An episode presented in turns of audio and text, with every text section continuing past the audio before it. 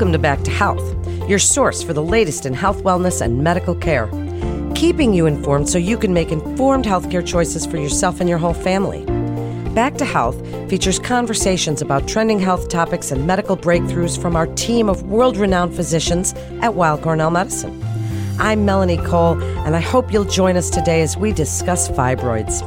Joining me is Dr. Tamatha Fenster. She's an assistant professor of clinical obstetrics and gynecology at New York Presbyterian Weill Cornell Medical Center with a subspecialty in minimally invasive gynecologic surgery, and she's also the director of innovation of the Fibroid Center at Weill Cornell Medicine. Dr. Fenster, it's a pleasure to have you join us today. And I told you off the air, as someone who has fibroids myself, so the listeners know I'm coming from a place of these questions are questions that I have myself. So, what do we know about women and pelvic pain? Tell us what fibroids really are. Oh, Melanie, thank you so much for having me discuss a topic that's so near and dear to my heart. And certainly you are not alone. It is an incredibly common condition that women have. Fibroids are essentially just benign, smooth muscle tumors smooth muscle, the same muscle as found in the uterus, starts growing in an uncontrolled fashion in these circular balls, and they get bigger and bigger and grow at any location and shape and size in the uterus. So it's kind of a little bit scary, in my opinion, when you hear you have fibroids. Tell us a little bit about why or how they develop. I think every woman's biggest fear is if they're on their ovaries, they're on their uterus, wherever they are, is this going to turn into cancer? So, fibroids themselves are benign smooth muscle tumors. They are not cancer. However, there is a type of cancer that almost takes on a similar appearance to a fibroid, and that's called a leiomyosarcoma. And there's actually numerous types of sarcoma. They are on the rare side, but they can occur. Fibroids, however, typically do not turn into cancer themselves. There are a host of other symptoms fibroids can cause. So, fibroids cause bloating and they can cause abnormal bleeding and they can make women's uteri and subsequently their bellies look really big and distended and I have patients who get told that they can have their seat on the subway because women look pregnant from having fibroids that are so big sadly, fibroids can cause such heavy bleeding. Women can become so anemic that they get short of breath and they get lightheaded and they get dizzy. They can pass out. So, certainly, there are other symptoms that can be caused from fibroids that are deleterious and affect life in a negative way. But for the most part, fibroids themselves are not cancer. So, as someone who really, I feel like the only symptom that I have is bloating, and I'm just kind of always bloated. What do we do about them? Do we do anything about them? Certainly, there are options to treat fibroids. And there's a whole range of everything from medical interventions to surgical interventions. So, medical interventions are useful because they can treat the symptoms of heavy bleeding. There is a medicine that can actually shrink the fibroids, but that's a temporary measure and it's usually used for pre surgical planning and pre surgical intervention. And then once the surgery is done, that's how the fibroids are ultimately taken care of. In terms of getting rid of that bloating feeling and that big puffy belly, definitely without needing to be on lifelong medicines, surgery is a great option as well as other kind of newer interventions. So there's a couple of them. One is uterine fibroid embolization, and that is done by an interventional radiology doctor. But on a kind of a global scale, what they do is they put particles into a major artery in the leg that feeds up to the uterine arteries. And the particles are different sizes and shapes so, depending on the particular size of the particle, they'll get stuck in blood vessels that go to the fibroids, making it so blood flow can't go to the fibroids, and then the fibroids shrink. So, that's one way to shrink fibroids. It doesn't get rid of the fibroid entirely, and the fibroid's not going to shrink 100%, but it may shrink enough so your symptoms are somewhat alleviated. The other interventions, there's an ultrasound intervention that can shrink fibroids as well. However, few patients are candidates for that. because bowel cannot be in between the skin and the uterus. And if it is, it can get damaged. And few women have a perfect setup where uterus would be directly adjacent to the belly and you'd be a good candidate for the ultrasound intervention. And so then we get into the world of surgery. So for robotic surgery, what we do is we put a camera in your belly button and we put additional holes in the belly. We use long instruments, almost like chopsticks, and we're able to do the surgery all with just those limited incisions. And we open up the muscle of the uterus, dissect out the fibroid, and then reapproximate the muscle in multiple layers. And the muscle is so resilient and so good at healing that within six months, the uterus completely shrinks back down to its normal size. There's also laparoscopic surgery, and that's similar to robotic surgery, except that as the surgeon, you're adjacent to the patient the entire case rather than sitting separately on the robotic console. But the incisions on the belly are very similar. And then there's open surgery one of the discussions that I have with my patients as a surgeon is the approach, is the surgical approach and the intervention approach.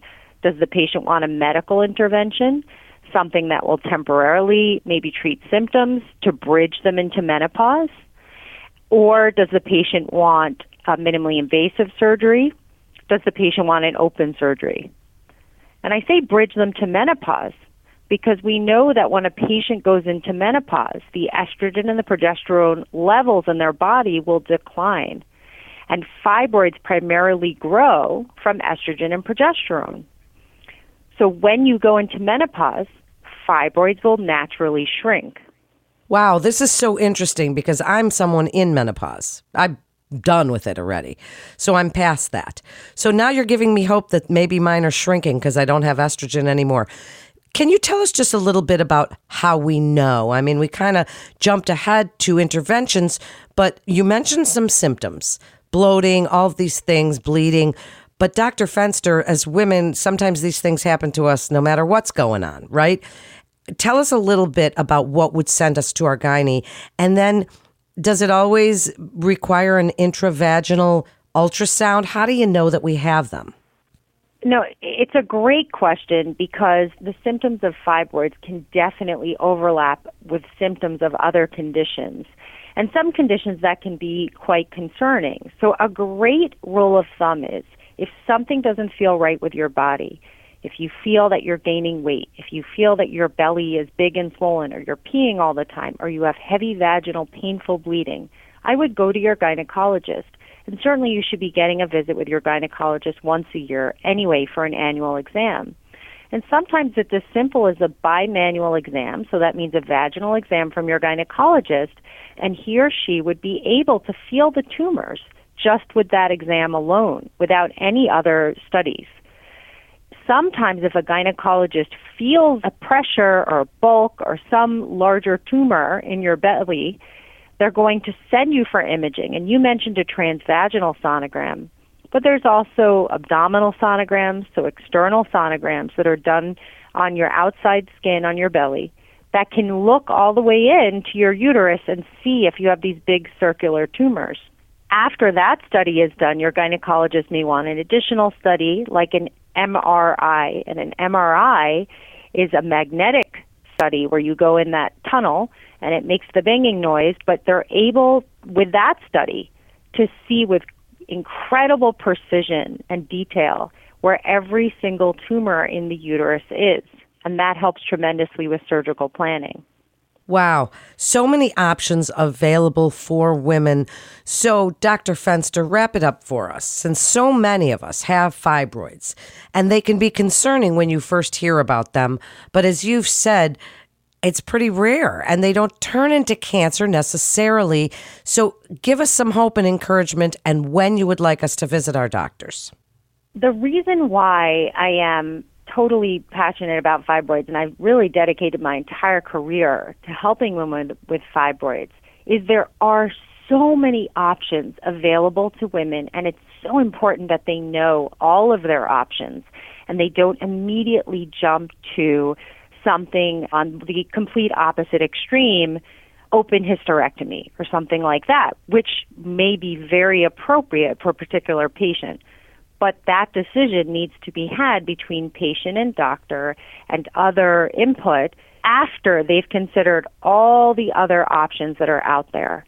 I really feel that it's important as females to be very well informed and empowered in making that decision. It's your body, and you really should have all of the information and education before you make a surgical decision. As I say to my patients, when you go to sleep on that table, I want you to be completely comfortable and completely satisfied with why you're having surgery and what you're about to have done and not have any trepidation.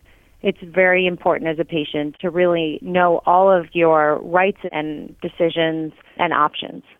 Such important information, and what an educational episode this was. Dr. Fenster, thank you so much. And you're so right.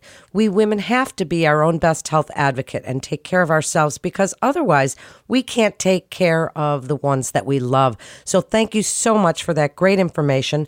And Weill Cornell Medicine continues to see our patients in person as well as through video visits, and you can be confident of the safety of your appointments at Weill Cornell Medicine. That concludes today's episode of Back to Health. We'd like to invite our audience to download, subscribe, rate, and review Back to Health on Apple Podcasts, Spotify, and Google Podcast.